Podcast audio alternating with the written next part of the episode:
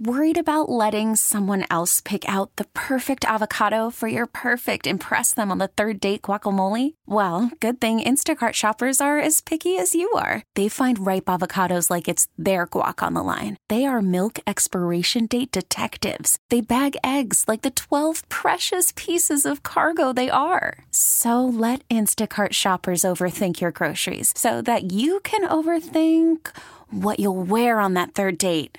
Download the Instacart app to get free delivery on your first three orders while supplies last. Minimum $10 per order, additional term supply. Listen to every MLB game live. In the deep left center field, it is high, it is far, it is God. Stream minor league affiliates. The Midwest League home run leader.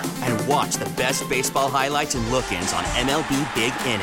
MLB At Bat is your all in one live baseball subscription for only $3.99 per month. Deep left field, it's to go. Alvarez ties the game. Subscribe to At Bat within the MLB app today. Major League Baseball trademarks used with permission. What's a girl got to do to get a garden gnome around here? A garden gnome? A gnome, yeah. Yeah. Have you? Um, uh, is Michelle like into the gnome trend, like in the garden and things no. like that? So this is a huge trend right now. I was actually reading a story last month.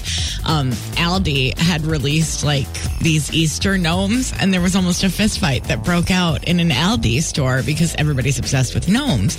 So I go looking the other day. I want to put like a couple in my garden. Charlie thinks they look like Santa Claus. Yeah, they do. And I see one at the Christmas tree shops, and everybody like is kind of circling. I buy the gnome, and it's supposed to have like this little light up hat. Well, the light doesn't work, and I go back to the store, and the lady was like, "Oh yeah, no, they sold out within minutes as soon as we put them out."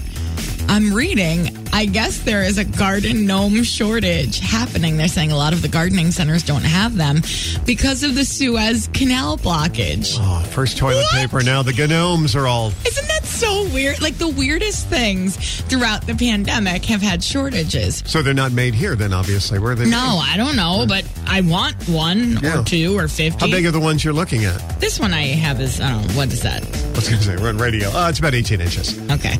It's about 18 inches. That's disgusting. No, but I'm saying that's about the size of them, right? They, they make smaller ones, too. I'm obsessed. Yeah. And they all have beards that they don't shave, right? Isn't that why they so look like. Santa Claus? But now they have like little flowers in their hair. They have like the little girl gnomes. Well, Well. I guess that wouldn't be a girl gnome with a beard. Yeah. So, although I must say, over the years, I think I've seen. Uh, well, you go to the Bloomsburg Fair. They got the bearded lady down there. You pay to actually see her, but yeah, she could have flowers in her hair and look like ZZ Top up front.